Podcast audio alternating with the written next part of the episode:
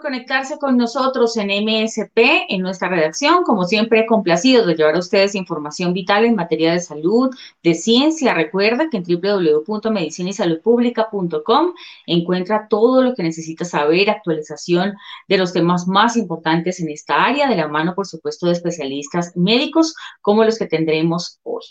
Vamos a hablar justamente de un tema muy importante, por eso lo invitamos a compartir esta información con cualquier persona que pueda necesitarla. Vamos a hablar justamente de la, hidradenitis supurativa, una afección que consiste también en esas pequeñas protuberancias eh, muy similares a un acné muy fuerte que se forman entonces debajo de la piel muy dolorosas y que pueden afectar sin duda la calidad de vida de las personas que la padecen. Em, para adentrarnos un poco más en este tema, pues en el origen de esta enfermedad, por supuesto la prevención si la hay y los tratamientos que existen en la actualidad, nos acompaña una especialista en la materia. Vamos a darle la bienvenida a la doctora Alma Cruz. Ella es dermatóloga y le agradecemos que esté con nosotros en MSP. Doctora, bienvenida. Encantada de estar con ustedes en el día de hoy. Muy bien, doctora, muchas gracias por aceptarnos esa invitación para hablar de este tema tan, tan importante desde la dermatología y, por supuesto, conocer un poco más, aclarar esas dudas que tiene el común de la gente sobre este tema tan importante. ¿Qué causa la hidradenitis supurativa? ¿Se ha podido determinar qué la causa hasta el momento, digamos, genética, medio ambiente? ¿Qué factores de riesgo también pueden incidir en el desarrollo de esta patología? Bueno, la hidradenitis supurativa es una condición crónica y progresiva que al momento desgraciadamente no tiene cura y que al presente, aunque se está haciendo mucha investigación, no hay un factor específico que podamos decir esta es la causa. Hasta el momento podemos saber que hay múltiples factores asociados al desarrollo o exacerbaciones de la condición, como lo podrían ser factores genéticos. Se dice que el 30 al 40% en la comunidad norteamericana, por ejemplo, aquí en Puerto Rico hicimos un estudio y fue un 60% de la población hidradenitis. Tienen otros miembros de la familia que padecen de la condición, pero desgraciadamente no hay un patrón genético específico que podamos atribuir todos los casos de hidradenitis supurativa.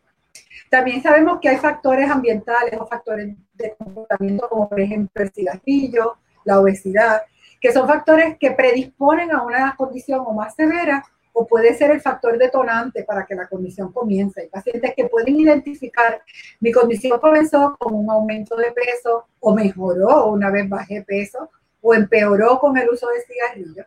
Así que hay factores predisponentes que pueden estar afectando.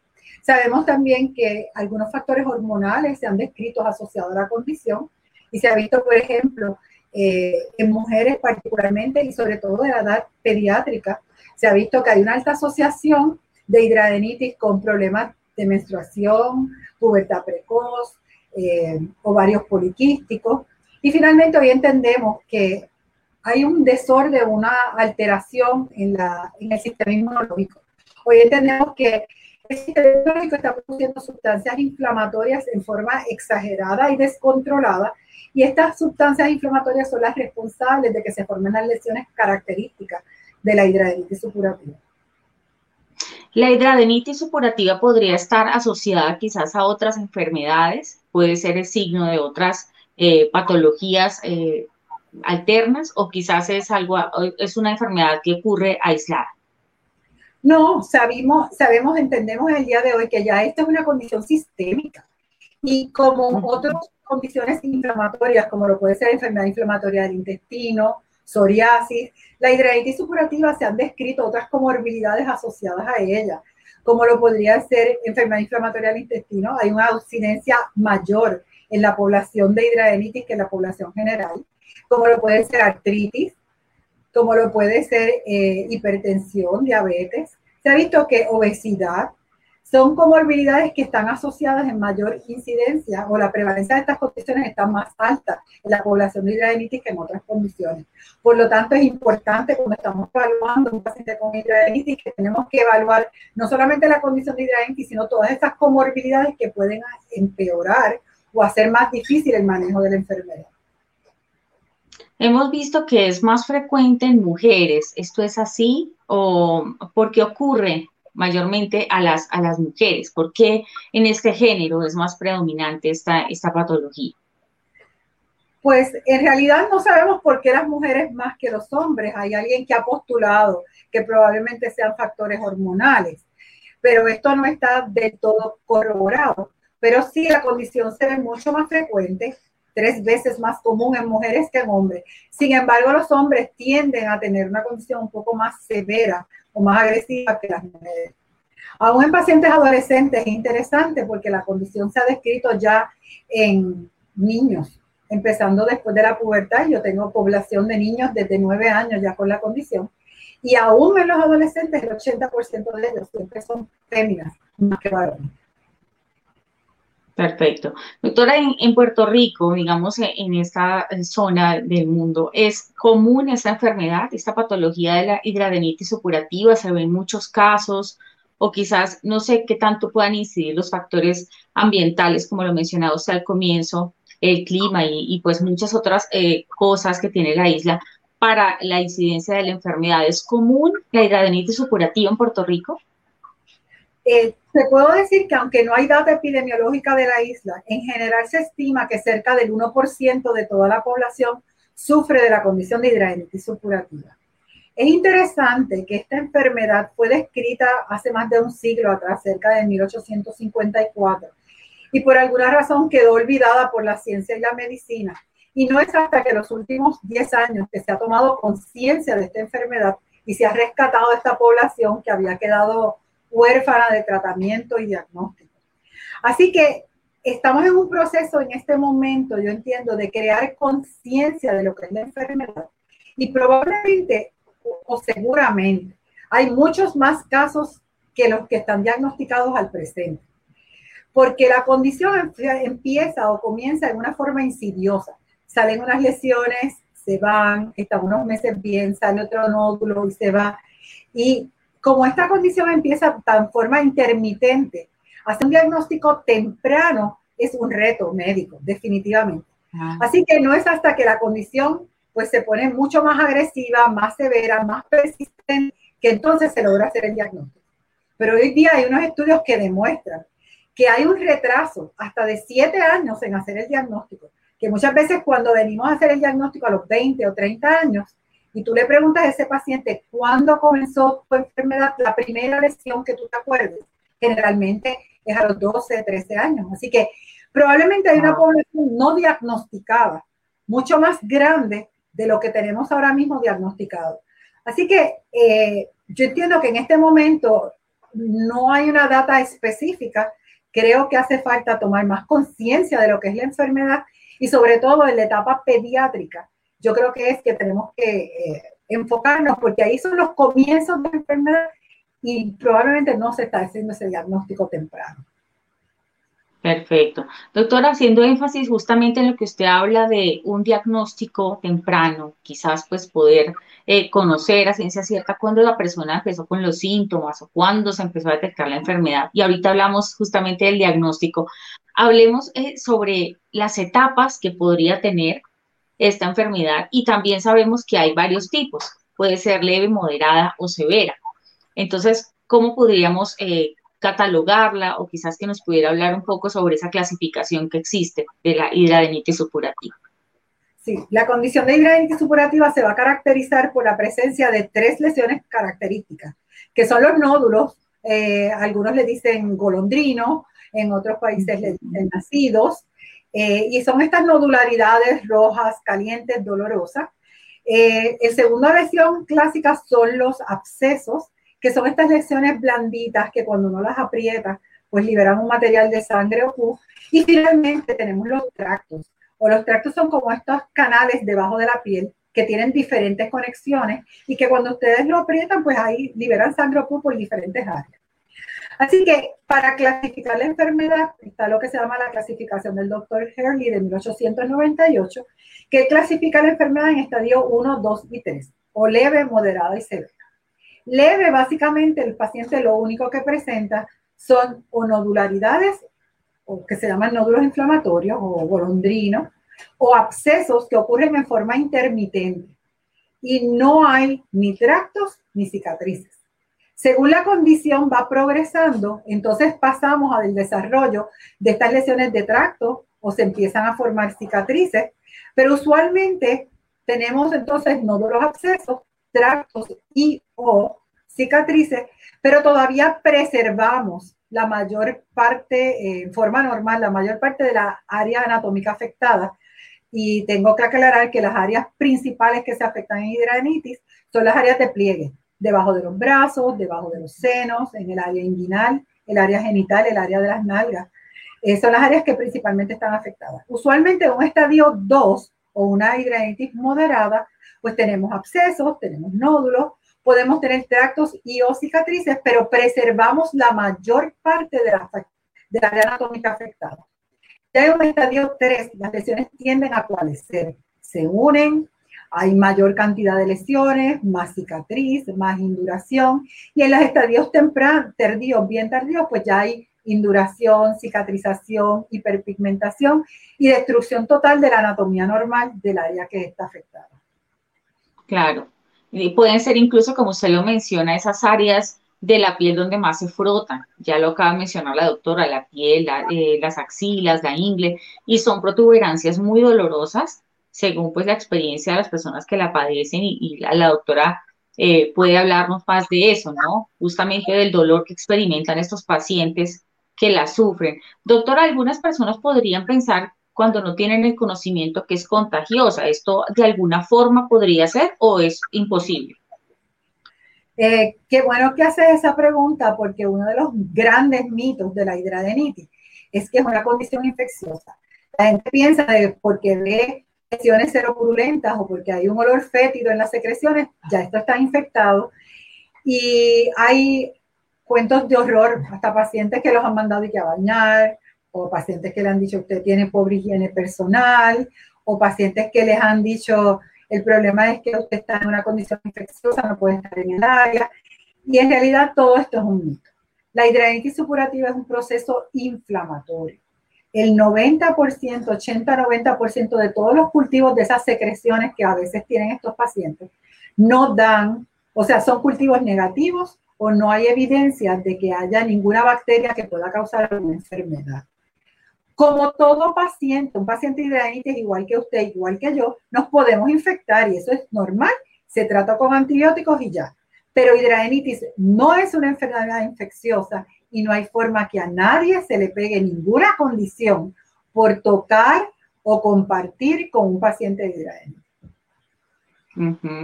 y, obviamente, pues acudir a un especialista si se notan este tipo de, de protuberancias, no tratar de manipular, eh, digamos, este tipo de, protuberancias de forma eh, sin asepsia, ¿sí? O sin la persona adecuada, porque evidentemente ahí sí podría ocurrir una infección Eso es que podríamos estar.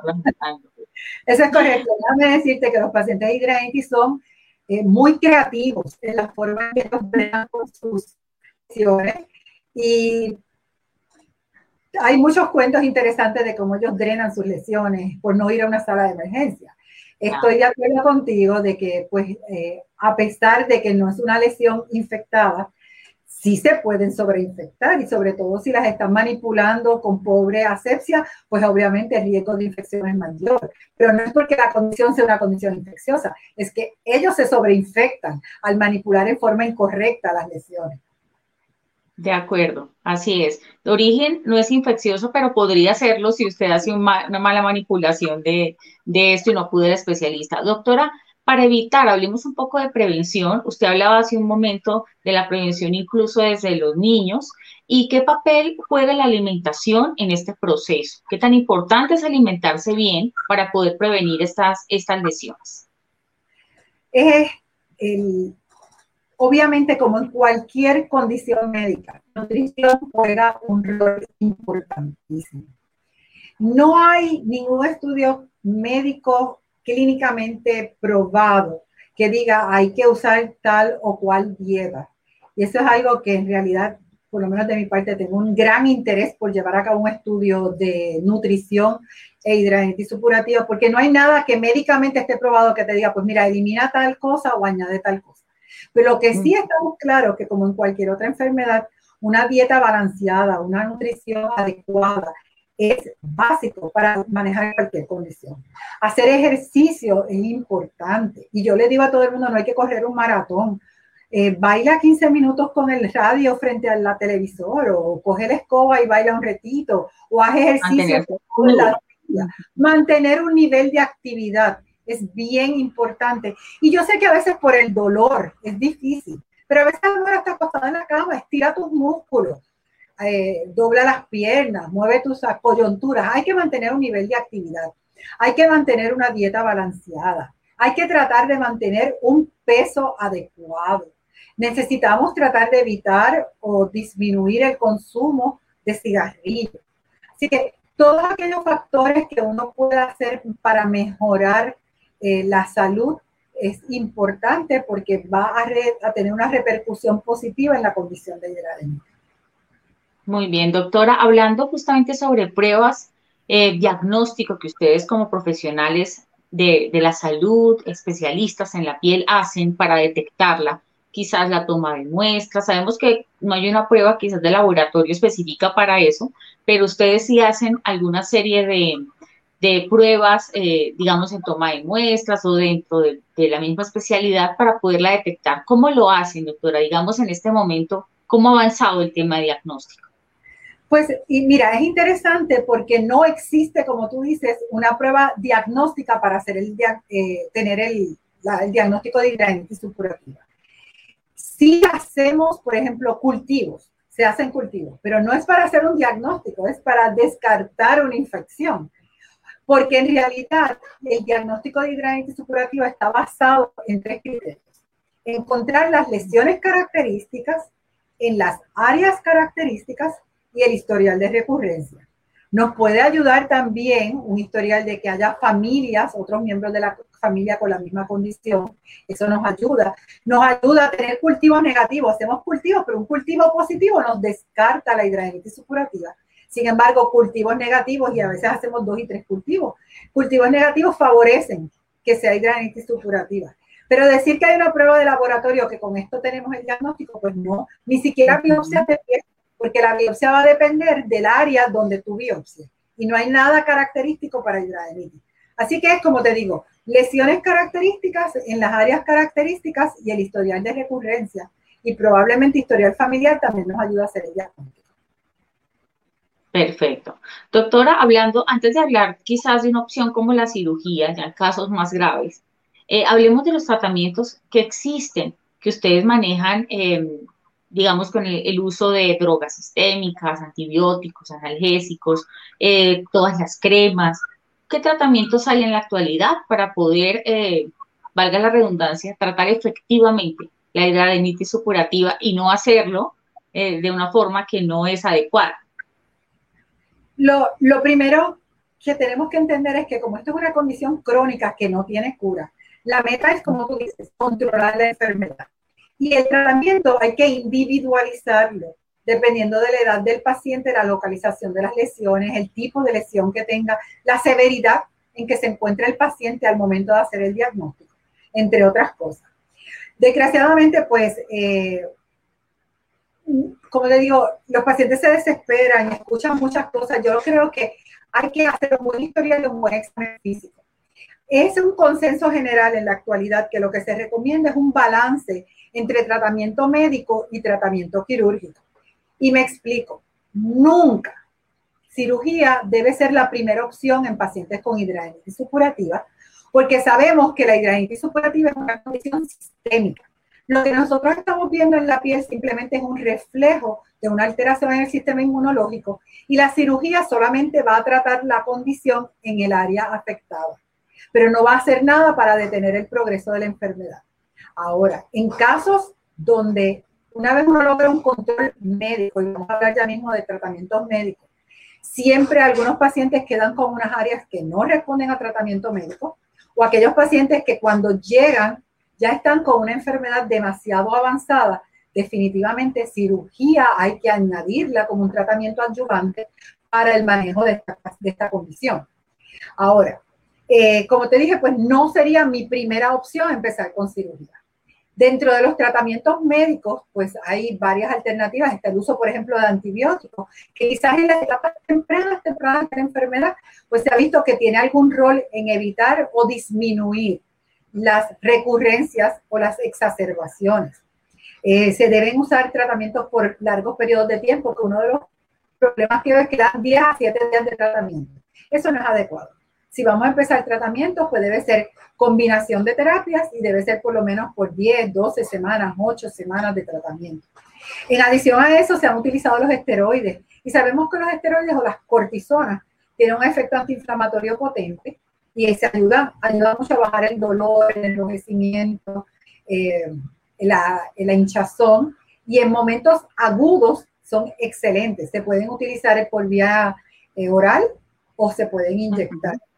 Tenemos tratamientos hormonales que se han utilizado también para pacientes que pues tienen el historial clásico de estas mujeres que siempre se les exacerba la condición cuando le llega el periodo menstrual.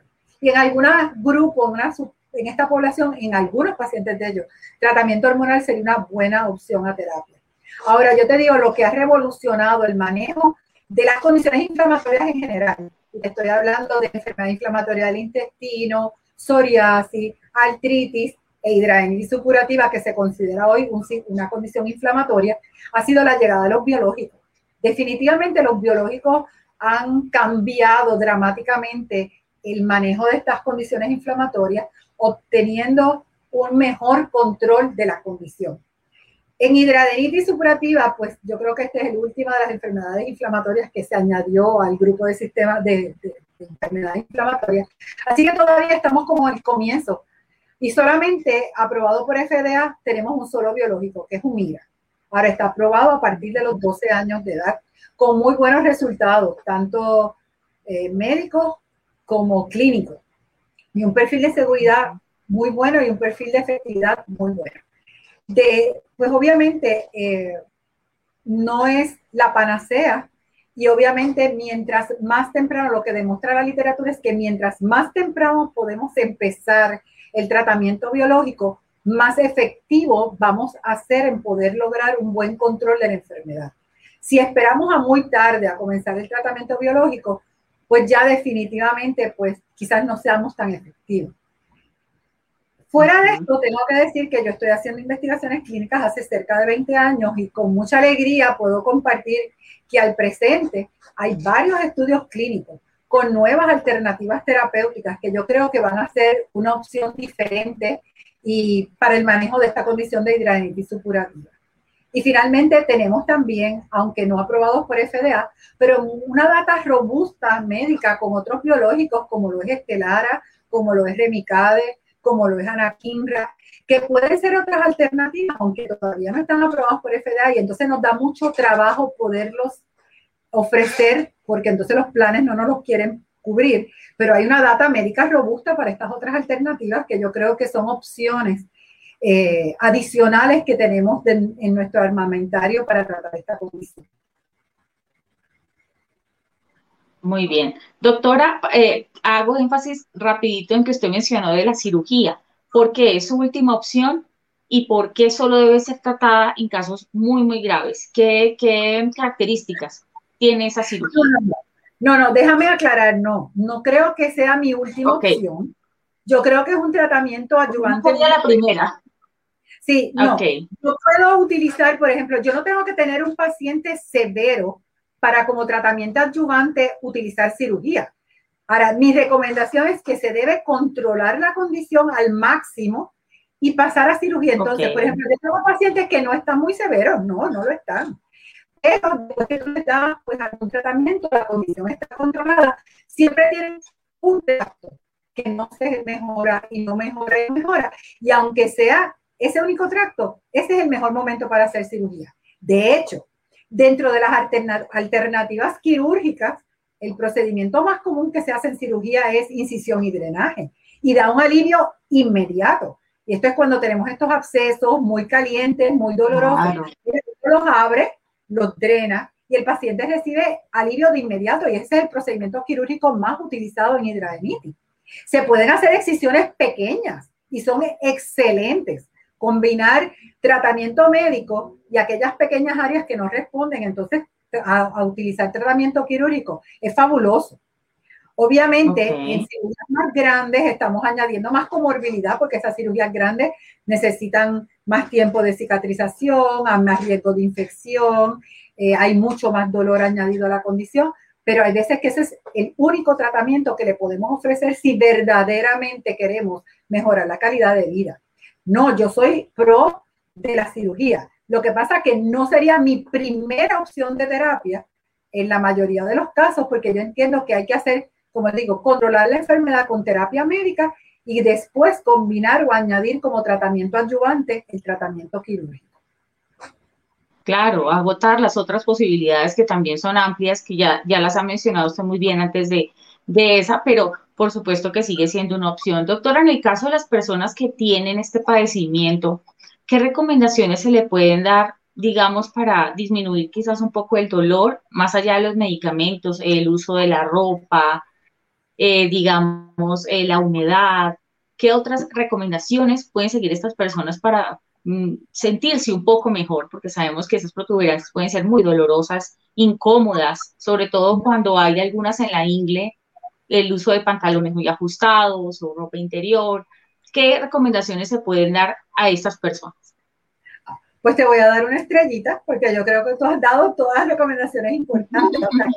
Eso es exactamente lo que acabas de decir. O sea, una de las recomendaciones es mantener las áreas frescas, eh, tratar de no usar ropa muy apretada, la ropa de material preferiblemente algodón, la licra, eh, los pantalones de mano muy ajustados, tienden a empeorar o exacerbar las condiciones.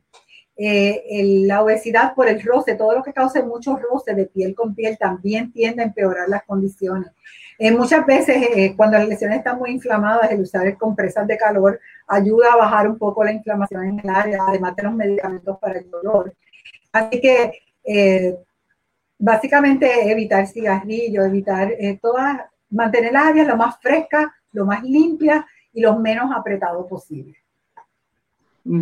Así es, bueno, estas condiciones eh, pueden ser tratables si en la medida de lo posible también acudir al especialista, apenas se observen los síntomas, eh, mantener también una educación sobre el tema y eso es lo que pretendemos justamente con esto, que usted conozca pues de primera mano qué es esta enfermedad, cómo se puede tratar, qué no debe hacer y que definitivamente son las cosas en las que debe trabajar, en mantener el peso saludable, el ejercicio, la buena alimentación que ya lo mencionó antes la doctora como primer, un pilar fundamental en el manejo de cualquier patología, porque la obesidad siempre va a ser un problema en cualquier enfermedad. Eso es, esa sería una más de las tantas que hay que, que mejorar en ese aspecto. Doctora, muchísimas gracias por haber estado con nosotros en MSP, la doctora Alma Cruz, dermatóloga, y le agradecemos su tiempo por haber compartido con nosotros su experiencia y su conocimiento sobre la hidradenitis supurativa. Encantada de estar con ustedes. Muchas gracias por la información y por difundir la, información que es médica, porque yo siempre digo que Google no es médico. Y gracias por ustedes encargarse de dar información que sea fidedigna y que sea una información valiosa. Yo espero que esto sea de mucho valor para la población que de y que escuche la conferencia. Gracias por la invitación y siempre a la orden. Gracias. Muchas gracias, doctora. Nosotros complacidos de que haya estado usted con nosotros, contándonos justamente de primera mano todas las dudas, aclarando cualquier eh, incógnita que haya sobre este tema, si es contagioso, cómo se puede prevenir, en fin, una cantidad de, circunstancias o de preguntas que pueden tener las personas, incluso que nos pueden estar viendo. Lo invitamos a compartir esta información. Recuerden que estamos en todas las redes sociales, aquí en Facebook, como Revista Medicina y Salud Pública, en Instagram también nos encuentra como Revista MSP. La ciencia y la salud siempre son noticia. Hasta pronto.